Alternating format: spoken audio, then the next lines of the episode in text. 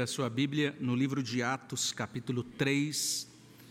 Capítulo 3, nós vamos ler desde o versículo 11 até 26. Atos 3, de 11 até 26.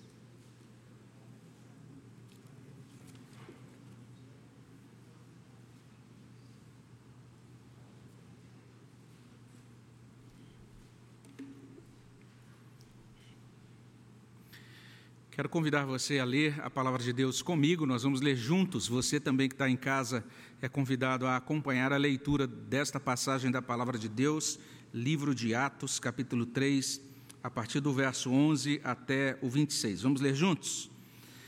Apegando-se ele a Pedro e a João, todo o povo correu atônito para junto deles no pórtico chamado de Salomão.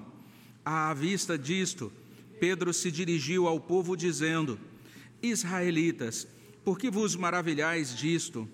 Ou por que fitais os olhos em nós, como se pelo nosso próprio poder ou piedade o tivéssemos feito andar?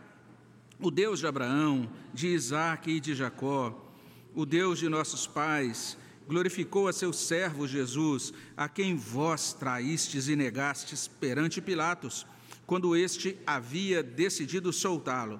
Vós, porém, negastes o santo e o justo e pedistes que vos concedessem um homicida. Dessarte, matastes o autor da vida, a quem Deus ressuscitou dentre os mortos, do que nós somos testemunhas. Pela fé em o nome de Jesus, é que esse mesmo nome fortaleceu a este homem que agora vedes e reconheceis. Sim, a fé que vem por meio de Jesus deu a este saúde perfeita na presença de todos vós.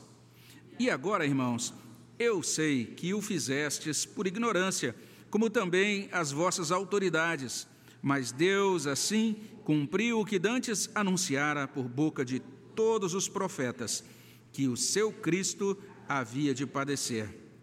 Arrependei-vos, pois, e convertei-vos, para serem cancelados os vossos pecados, a fim de que, da presença do Senhor, venham tempos de refrigério e que Ele envie o Cristo que já vos foi designado, Jesus, ao qual é necessário que o céu receba até os tempos da restauração de todas as coisas, de que Deus falou por boca dos seus santos profetas desde a antiguidade. Disse, na verdade, Moisés: o Senhor Deus vos suscitará dentre vossos irmãos um profeta semelhante a mim. A ele ouvireis em tudo quanto vos disser. Acontecerá que toda alma que não ouvir a esse profeta será exterminada do meio do povo. E todos os profetas, a começar com Samuel, assim como todos quantos depois falaram, também anunciaram estes dias.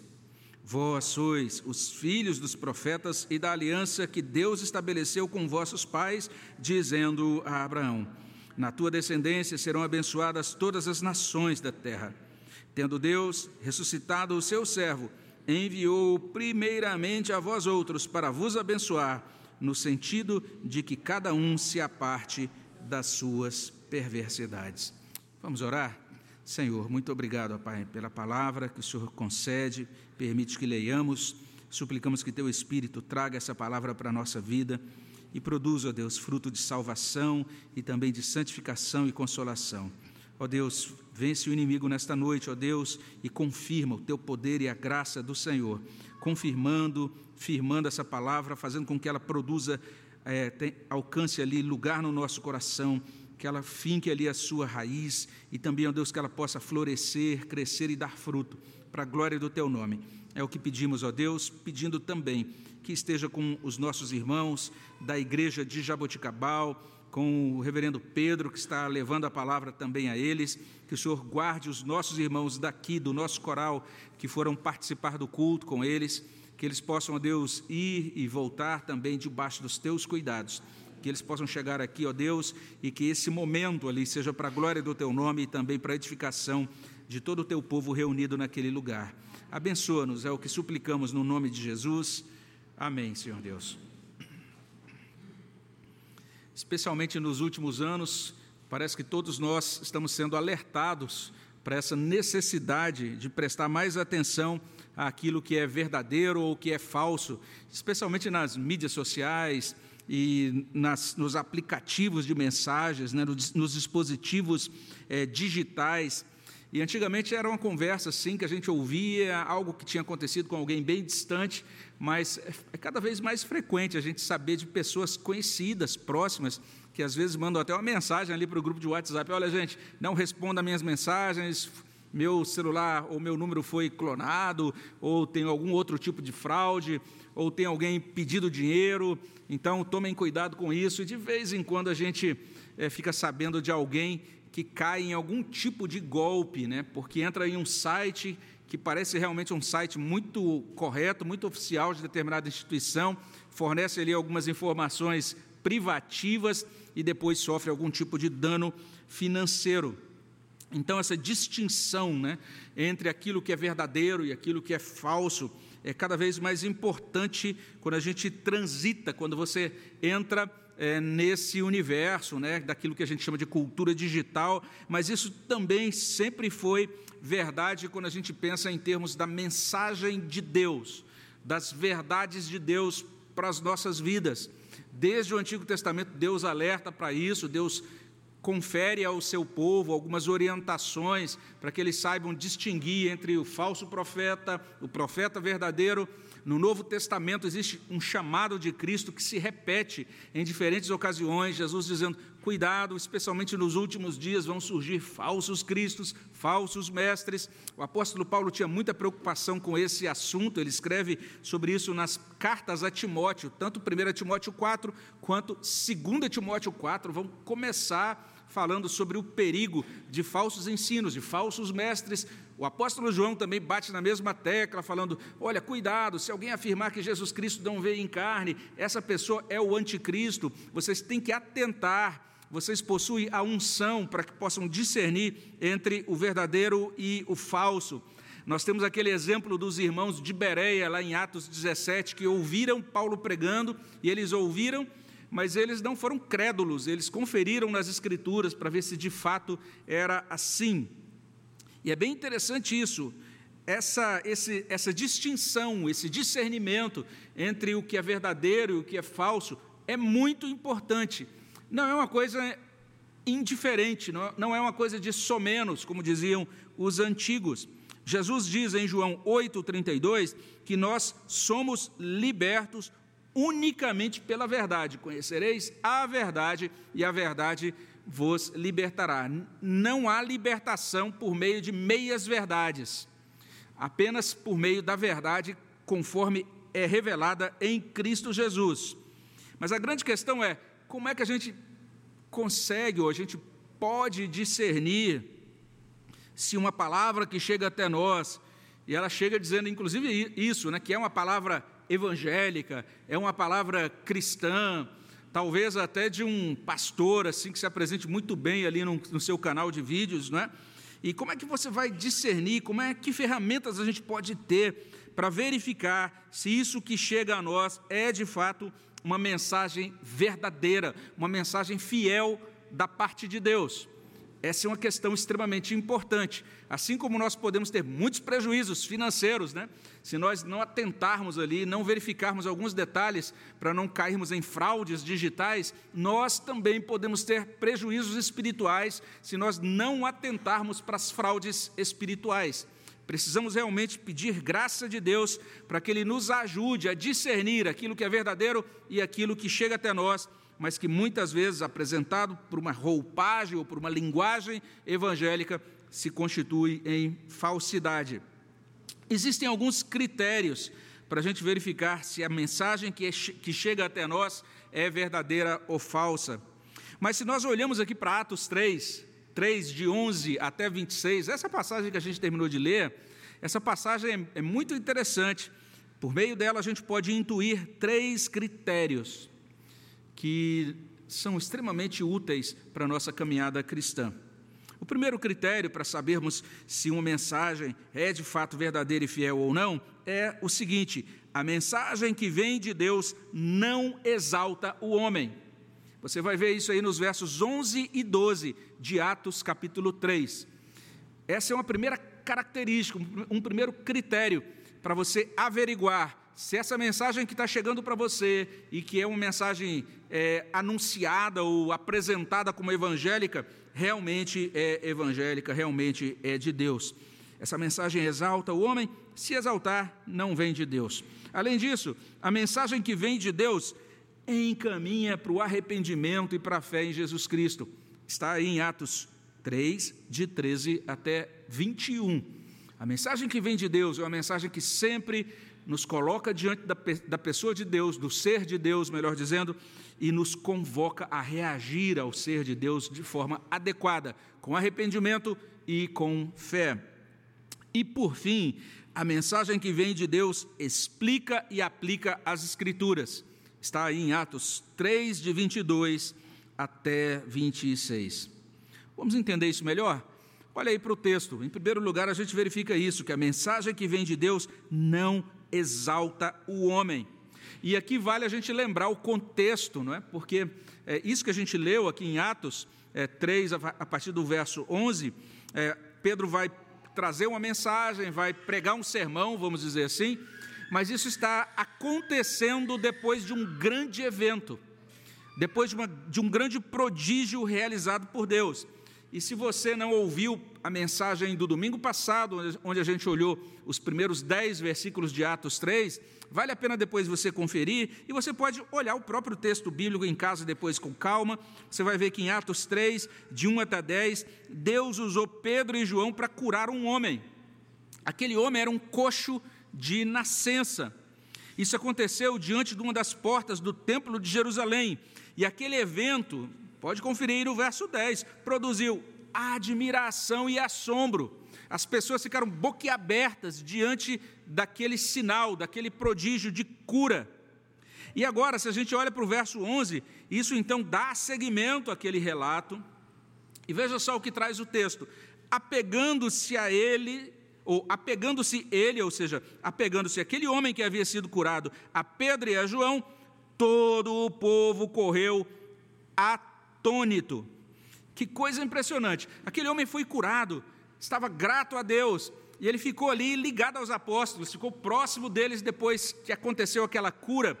Os versos anteriores vão dizer isso: que ele se apresentou no templo, entrou no templo louvando a Deus, saltando, ah, com muita gratidão, com muita alegria no coração, e todos reconheceram que ele era aquele homem que pedia esmolas ali diante da porta formosa no templo de Jerusalém.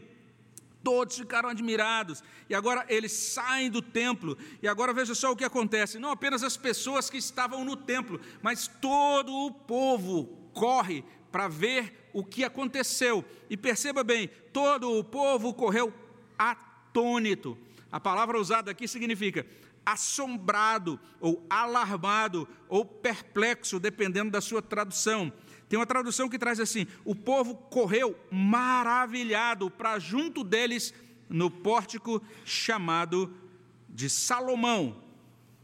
Não sei se você consegue imaginar uma cena como essa, mas a gente pode pensar, por exemplo, aqui em marketing e em relações públicas. Marketing e relações públicas andam sempre de mãos dadas. Então, criar um evento para apresentar uma pessoa, ou para apresentar uma ideia, ou apresentar um produto, essa é uma iniciativa muito comum em estratégias de negócios. E nesse caso, então, você precisa criar um evento chamativo. Pois bem, quando olhamos para Atos capítulo 3, esse evento aconteceu. Um grande sinal, uma grande cura, uma grande maravilha. Olha só que coisa impressionante aconteceu naquele lugar mais importante da religião judaica. E a prova viva estava ali ao lado dos apóstolos, propagandeando esse prodígio digno de toda a atenção. E o público corre para ver o que está se passando. E o apóstolo Pedro percebe ali uma oportunidade. Olha aí o verso 12. À vista disto, Pedro se dirigiu ao povo dizendo: e o verbo aqui traduzido por se dirigiu significa literalmente isso: que essa mensagem de Pedro foi uma resposta ao espanto do povo. Então Pedro viu o modo como o povo reagiu a tudo aquilo e ele vai responder então àquelas pessoas. Mas preste atenção como ele faz isso. Ele se dirige àquele público, o público judeu, usando a palavra israelitas. Olha só aí no início do verso 12. Israelitas. Essa é uma palavra importante. Pedro está sendo usado por Deus para conduzir os seus compatriotas à fé em Jesus Cristo. Depois você vai ver adiante, né, no restante do no Novo Testamento, cada vez mais isso vai ficar confirmado. Pedro, como o grande apóstolo, o grande evangelista para os judeus, e Paulo, como o grande apóstolo, o grande evangelista para os povos de origem gentílica. Pedro, então, é chamado por Deus com essa incumbência, ele se dirige a esse público muito específico. E veja só, vamos pensar bem, que oportunidade tinha Pedro naquela ocasião para autopromoção? Que oportunidade! Que oportunidade tinha Pedro na, naquela ocasião para promoção da sua causa? Já imaginou um negócio desse? Toda a cidade correu para ver o que tinha acontecido, todo mundo em volta, todo mundo ali prestando atenção em Pedro, olhando para aquele homem saltitante ali, que antes era um coxo de nascença. Pedro, quem sabe, podia aproveitar aquela ocasião, é ou não é? Vou divulgar agora esse ministério da Igreja Presbiteriana Primitiva de Jerusalém. Ele podia, de repente, até usar algum tipo de slogan, sei lá, IPPJ, a Igreja das Maravilhas. Ou quem sabe, Pedro e João, Power Church, comunidade de poder, alguma coisa desse tipo. Que oportunidade! Mas ele não fez nada disso. Ele não exaltou a si mesmo. Ele também não exaltou nem mesmo a igreja. Olha só que impressionante. Pelo contrário, ele questiona aí no verso 12: Por que vos maravilhais disto, ou por que fitais os olhos em nós, como se pelo nosso próprio poder ou piedade o tivéssemos feito andar? Você parou para prestar atenção nessa pergunta de Pedro? É uma pergunta impressionante. Ele está dizendo: por que vocês estão olhando para nós? Não é momento de olhar para nós. Sabe o que existe em nós? Zero poder para fazer esse homem andar. É o que ele está dizendo. Como se pelo nosso próprio poder. A revista corrigida diz assim: por que você fica olhando para nós como se pela nossa própria virtude esse homem, você, esse homem fosse curado? E ele diz: vocês estão olhando para nós como se, nós como se pelo nosso próprio poder ou piedade. E aí outra palavra muito importante. Porque essa palavra, piedade, ela está traduzindo um termo que significa santidade significa devoção a Deus. Em outras palavras, Pedro está dizendo o seguinte: não fomos nós que curamos esse homem. Olha que coisa interessante. Ele está dizendo: não olhem para o lugar errado, porque fitais os olhos em nós. Olha só que interessante. Esse homem não foi curado pelo nosso próprio poder, ou seja, o poder para curar não pertence a nós, e muito menos por nossa piedade. Em outras palavras, nós não somos super crentes, nós não somos super espirituais, nós não somos mais devotados a Deus do que vocês. É o que Pedro está dizendo aqui. Você prestou atenção ao início dessa mensagem de Pedro? Aqui a gente encontra um excelente critério para verificar se uma mensagem que é publicada como evangélica ou como cristã é de fato uma mensagem verdadeira e fiel. Pedro e João não aproveitaram aquela ocasião para se autopromoverem. Eles não fizeram isso. Esse é o critério número um da verdade e da fidelidade de uma, de uma mensagem que se apresenta como sendo cristã. A mensagem que vem de Deus não exalta o homem.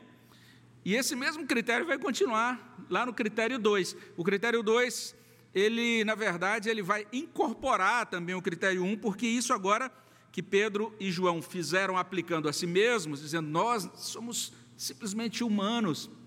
E agora ele vai dar um passo adiante e também ele não exaltará o, a realização humana no segundo critério.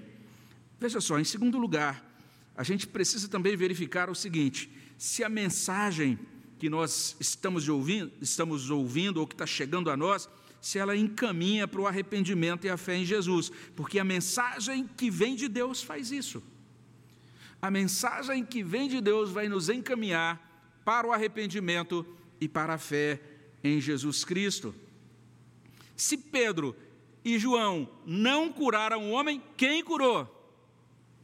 O próprio Pedro vai argumentar acerca disso a partir do verso 13 até o verso 16 ele vai deixar bastante claro para aqueles irmãos, para aqueles israelitas, os compatriotas dele: Jesus não é um falso profeta, Jesus não é um blasfemador.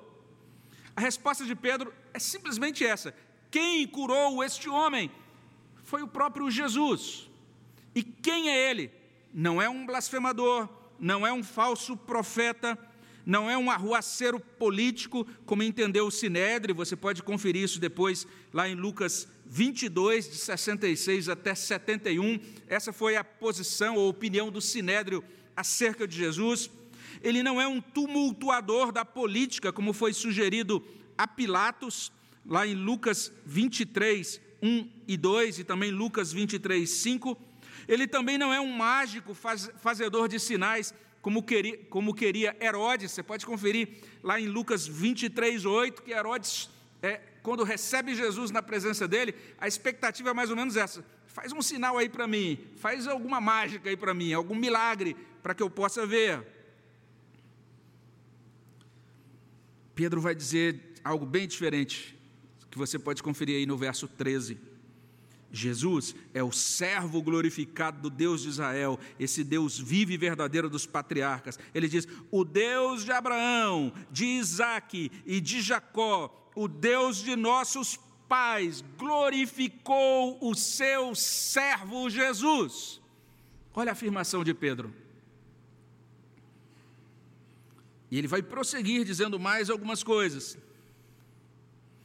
E nessas coisas que ele diz, mais uma vez, a mensagem dele humilha o homem. Olha, porque olha o que ele diz aí. Ele vai dizer basicamente isso: Jesus morreu e Jesus ressuscitou. Mas não deve ser omitido que os israelitas, que o povo de Jerusalém participou na morte de Jesus. Primeiro, o traindo em seguida, negando-o. E por fim, preferindo um homicida ao invés de Jesus. Olha o que diz aí a partir do verso 13, a parte B: A quem vós traístes e negastes perante Pilatos quando este havia decidido soltá-lo. Vós, porém, negastes o santo e o justo e pedistes que vos concedessem um homicida. Verso 14: Dessarte, matastes o autor e é muito bonita a revista e corrigida. A edição Revista e Corrigida traz assim: vocês mataram o príncipe da vida. Olha que coisa impressionante que é dito naquela tradução. A quem Deus ressuscitou dentre os mortos, do que nós somos testemunhas. Verso 15. O que é que Pedro está fazendo aqui? Ele está repetindo aquilo que ele afirmou lá no sermão do dia de Pentecostes. Você pode conferir no capítulo 2, verso 23, verso 36, quando ele diz: Vocês o crucificaram, vocês o mataram.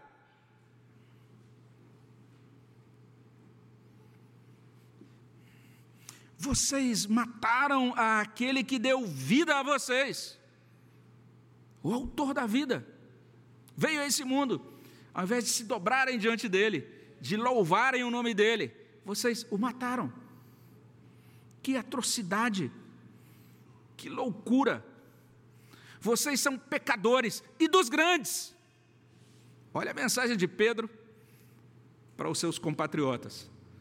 Viram como ela incorpora aquilo que a gente viu lá atrás, ou seja, no primeiro princípio, ela não exalta o homem, ela está mostrando para o homem: olha quem é você diante do Deus Santo, olha como é, que são, como é que são os seus procedimentos diante de Deus. Mas vejam, há esperança.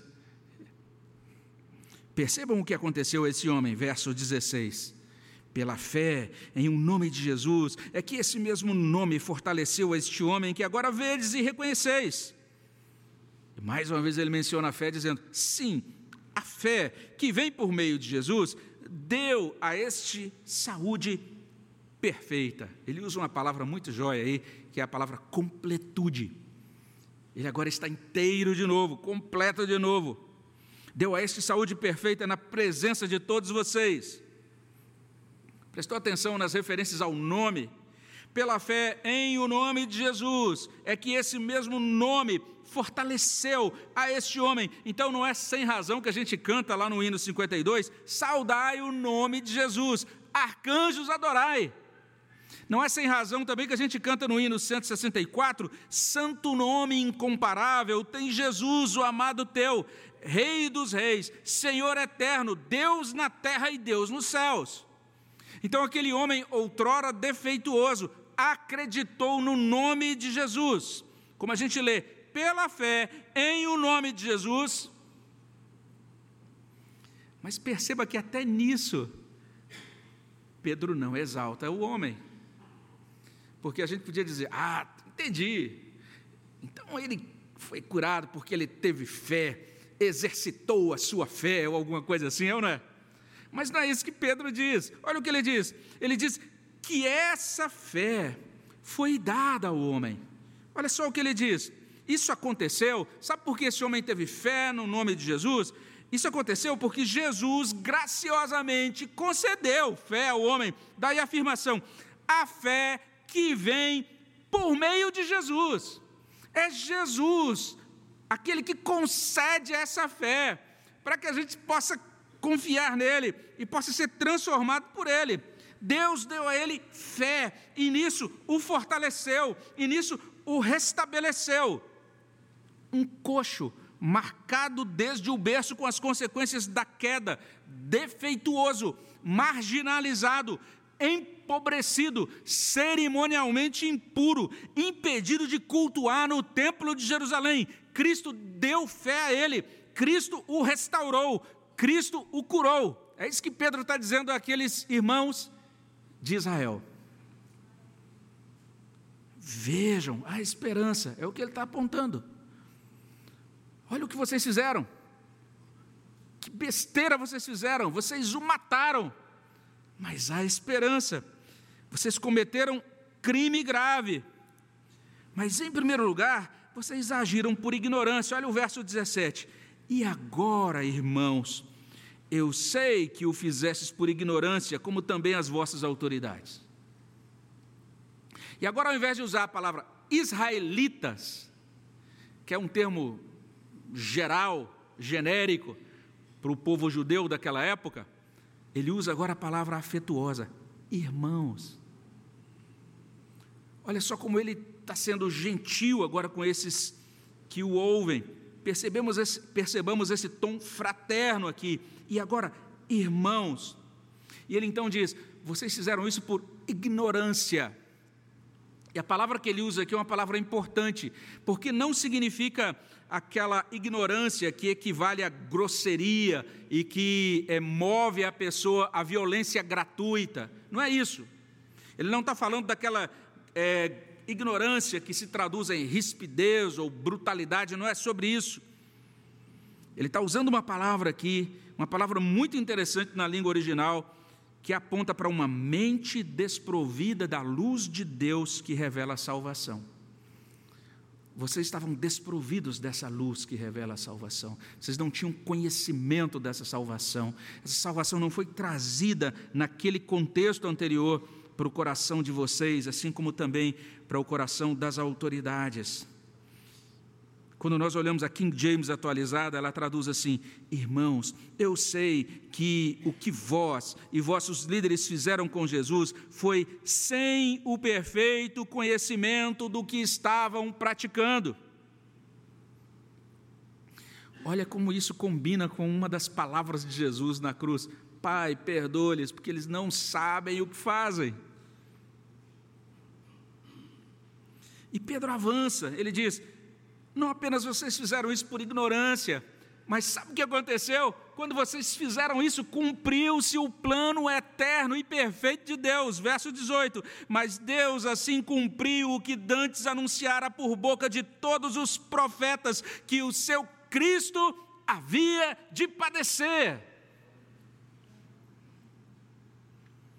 Pedro está dizendo aquilo que os seus ouvintes já conheciam muito bem: o Deus vivo e verdadeiro é soberano.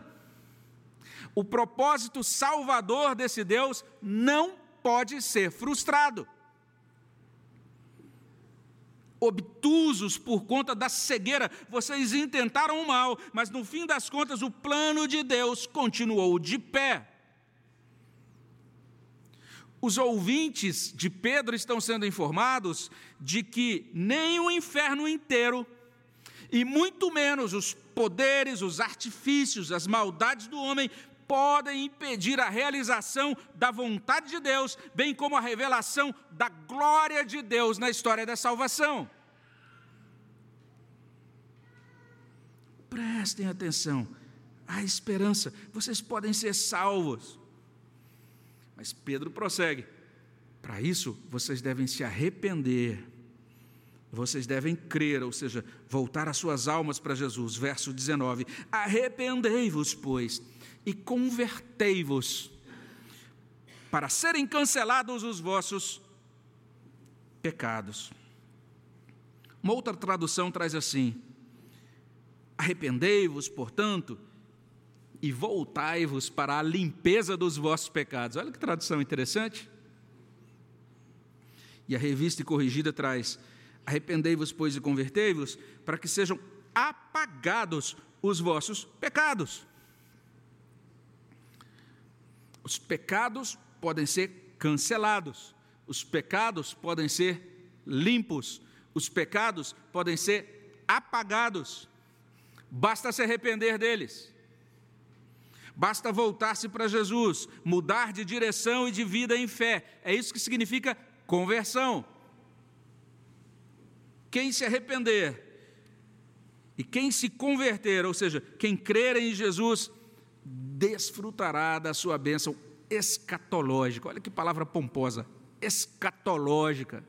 Essa palavra significa, as, começa a desfrutar desde agora das bênçãos que tem a ver com a eternidade. Porque a palavra escatologia tem a ver com o estudo das coisas da eternidade, das coisas do fim, da consumação do século. É isso que está sendo dito aqui, olha verso 20 e 21 a fim de que da presença do Senhor venham tempos de refrigério e que ele envie e que envie ele o Cristo que já vos foi designado, Jesus, ao qual é necessário que o céu receba até os tempos da restauração de todas as coisas, de que Deus falou por boca dos seus santos profetas desde a antiguidade.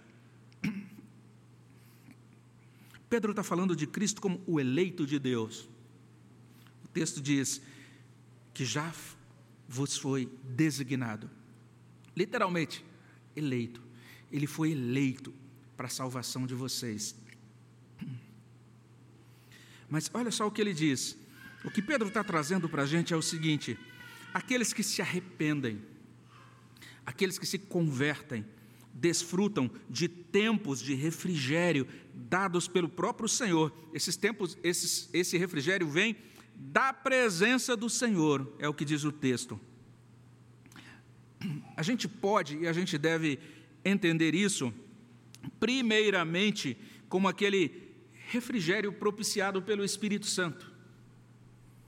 Porque tudo isso está acontecendo no contexto da vinda do Espírito Santo no Pentecostes, agora num segundo evento produzido também pela operação do Espírito na cura desse coxo é interessante que na pregação, no dia de Pentecostes, lá no finalzinho do seu sermão, lá em Atos 2, 38 e 39, Pedro vai dizer isso: arrependam-se, sejam batizados em nome de Jesus e vocês receberão o Espírito. E essa promessa é para vocês, é também para os seus filhos, para todos aqueles a quem Deus chamar. Olha só que interessante, Pedro retoma esse mesmo tema. E a gente pode até dizer isso: Cristo já é enviado ao coração de cada crente pelo Espírito. Paulo fala sobre isso em Romanos 8, 9. Ele diz assim: Se alguém não tem o Espírito de Cristo, este tal não é dele, na revista e corrigida. E como a gente ouviu hoje na mensagem da manhã, o arrependimento e a fé em Jesus Cristo já nos inclui no descanso dele, nesses tempos de refrigério dele. A gente pode até dizer isso, que antes mesmo de nós irmos para a glória, agora mesmo, como filhos de Deus hoje, nós já podemos dizer: O Senhor é o meu pastor, nada me faltará, Ele me conduz para junto das águas de descanso, para os pastos verdejantes. Nós já desfrutamos hoje de refrigério e de descanso nele. Nós já recebemos aquela paz. Minha paz vos dou, não vou lá dou como o mundo a dá, uma paz diferente, a paz de Jesus. Mas, por outro lado, essa declaração de Pedro aí nesses versos 20 e 21 pode e deve ser entendida como um apontamento. É Deus apontando para aquele pleno desfrute de refrigério, de pleno desfrute da paz e das delícias no reino consumado de Jesus. Porque o próprio Pedro explica: Hoje Jesus se encontra no céu, mas ele vai voltar para a palingênese. Outra palavra legal para você anotar: palingênese. O que, que é isso? Restauração de todas as coisas. Diz assim: ele vai voltar até os tempos da restauração de todas as coisas. Haverá um dia em que todas as coisas serão restauradas. Então imagine aquele carro lá que você deu aquela raspada ali, né? E precisa desamassar. O meu carro está mais ou menos assim. Então agora você precisa levar para alguém fazer a restauração. E quando um bom serviço é feito, você fala, puxa, ficou como novinho, né? Ficou bem feitinho o serviço, ninguém nem vai notar. Não sei quem tem um olho aí de comprador especializado, mas uma pessoa como leiga, como eu vai dizer, oh, que carro bom, e nunca foi batido. Já foi batido umas 30 vezes, quem sabe, mas o trabalho de restauração foi bem feito, não é? Então, essa ideia de restauração é a ideia de consertar o que está quebrado. Deus vai consertar tudo o que está quebrado na nossa vida, no nosso coração e no universo, no cosmos. Isso está se repetindo, é uma verdade que está sendo repetida aqui, porque veja só, no Pentecostes, quando Pedro foi explicar para as pessoas, para os ouvintes, o que era aquele sinal das pessoas glorificando a Deus em outras línguas, Pedro disse: o que está acontecendo aqui é o cumprimento da profecia de Joel. Acontecerá nos últimos dias que derramarei do meu espírito. Naquela ocasião, Pedro já disse: Sabe o que está acontecendo agora? Os últimos dias estão sendo inaugurados. Sabe o que está acontecendo agora? Aquelas promessas relativas à consumação de todas as coisas começam a ser desfrutadas a partir desse ponto. Quando começa o capítulo 3, um homem coxo é curado. E o que, que significava isso do ponto de vista da escatologia de Israel? Basta a gente observar algumas afirmações algumas profecias. Tem um servo de Deus, um estudioso chamado Garland, ele diz assim: a cura de um aleijado é mais um sinal do início de cumprimento das promessas escatológicas, das promessas relativas à consumação dos tempos. E ele menciona então algumas passagens, e são realmente passagens dignas da nossa atenção. Por exemplo, Isaías 35, 6. Olha só que passagem interessante. Olha a profecia de Isaías, falando dos últimos dias da chegada do reino. E lá a gente lê assim: os coxos saltarão como servos, a língua dos mudos cantará, pois águas arrebentarão no deserto e ribeiros no ermo. Além dessa profecia de Isaías, a gente pode conferir também Jeremias, capítulo 31, versículo 8. Diz assim: Eis que os trarei da terra do norte, os congregarei das extremidades da terra, e entre eles também os cegos e aleijados voltarão para aqui. Olha como isso se encaixa na cura desse homem coxo de nascença. Olha um outro texto, Miqueias 4, 6 e 7. Naquele dia, diz o Senhor: congregarei os que cocheiam, recolherei os que foram expulsos e os que eu afligira, dos que cocheiam, farei a parte restante, dos que foram arrojados para longe, uma poderosa nação, e o Senhor reinará sobre eles no monte Sião, desde agora e para sempre. Promessas escatológicas, promessas sobre aquilo que Deus realizaria no fim dos tempos. Agora, esses apóstolos sobem para orar às três horas da tarde, encontram aquele homem coxo de nascença, e ele é curado. As bênçãos escatológicas, as bênçãos da eternidade estão chegando aos dias atuais. Que coisa impressionante que a gente encontra então aqui nesse livro de Atos. Existiam essas esperanças. O Messias asseguraria o conserto de todas as coisas quebradas no mundo. E o conserto começa agora nas vidas daqueles que se arrependem e creem em Jesus Cristo. Eu não sei se você prestou atenção no modo como o apóstolo Pedro continuou a sua mensagem. Ele começou a sua mensagem sem exaltar realizações do homem.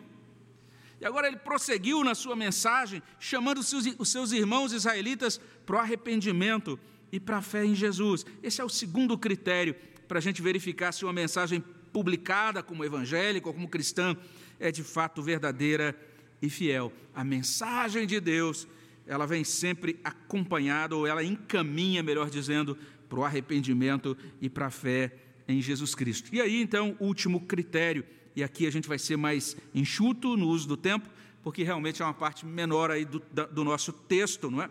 Mas a gente pode dizer, então, em terceiro e último lugar, olhando para essa passagem, que a mensagem que vem de Deus explica e aplica as Escrituras.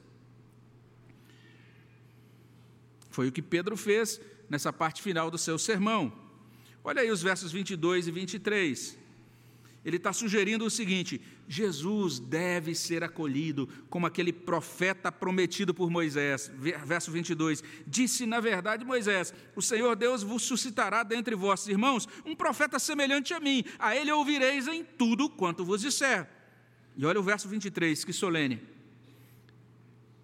Acontecerá que toda alma que não ouvir a esse profeta será exterminada do meio do povo.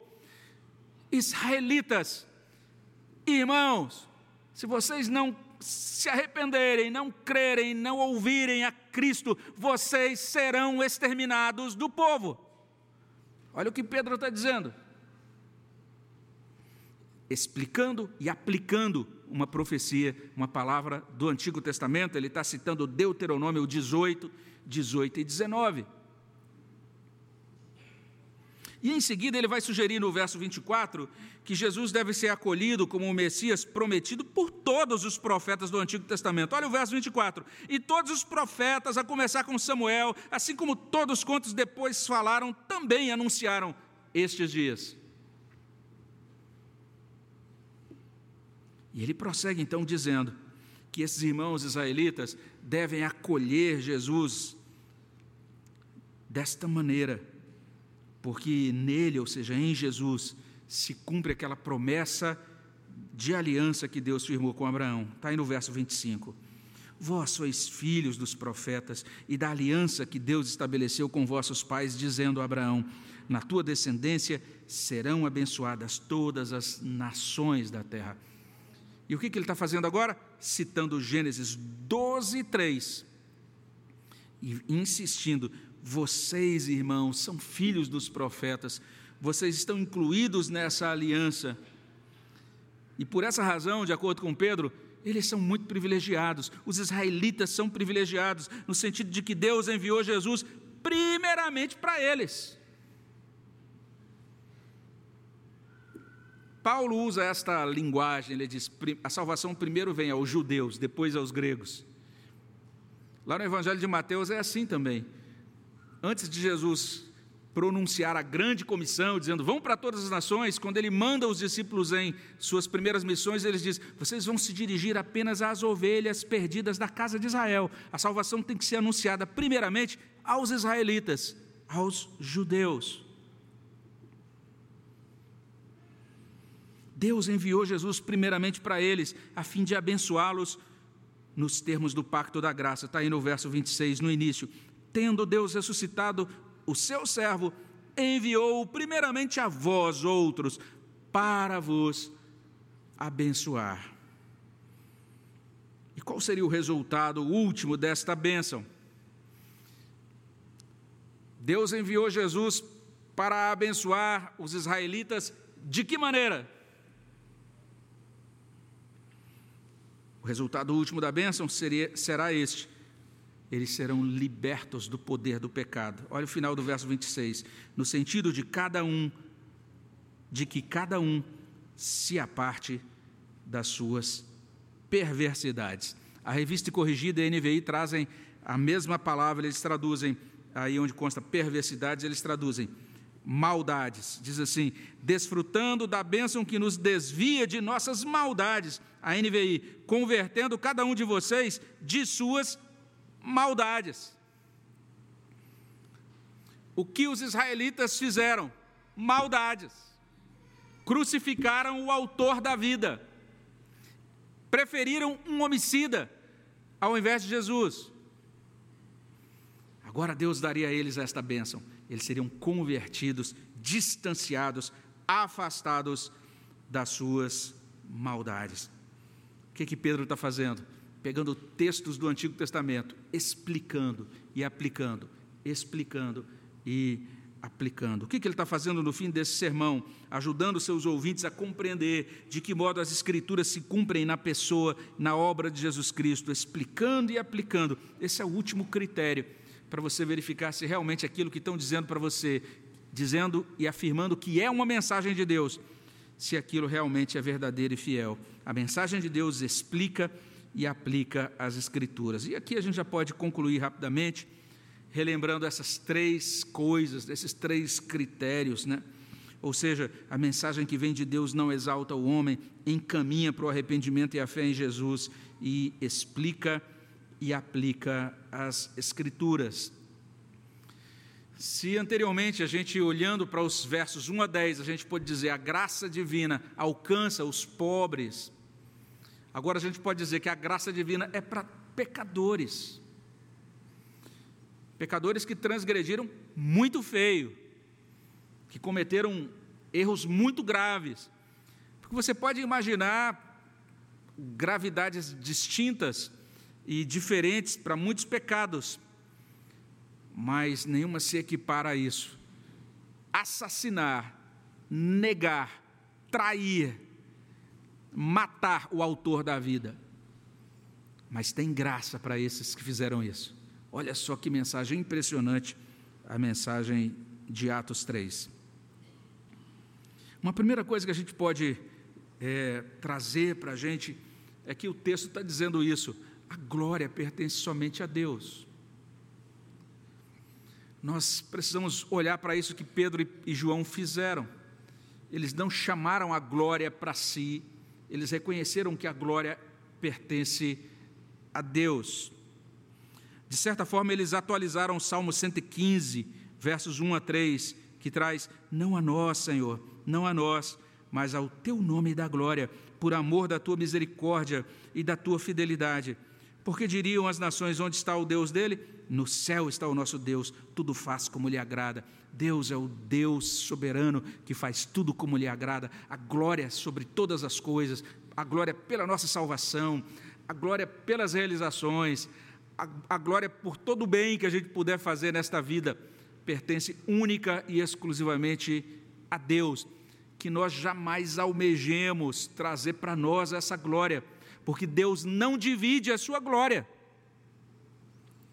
E aqueles que tentam puxar a sardinha né, da glória para ali, para, a brasa para a sua sardinha, como a gente costuma dizer, mover os holofotes, colocar sobre eles próprios, eles mesmos, esses normalmente não terminam bem. Não é sem razão que Paulo diz: portanto, quer comais, quer bebais, ou façais outra coisa qualquer, fazei tudo para a glória de Deus. Então é interessante a gente fazer a nós, a gente fazer essa pergunta, né? É para quem eu estou vivendo? Para a glória de quem? Em função de que glória? Porque se você vive em função do seu próprio reconhecimento, do seu próprio prestígio, das suas próprias realizações, desconsiderando a glória de Deus, o seu foco está totalmente errado. Você precisa voltar-se e pedir a graça de Deus para que você busque a glória dele.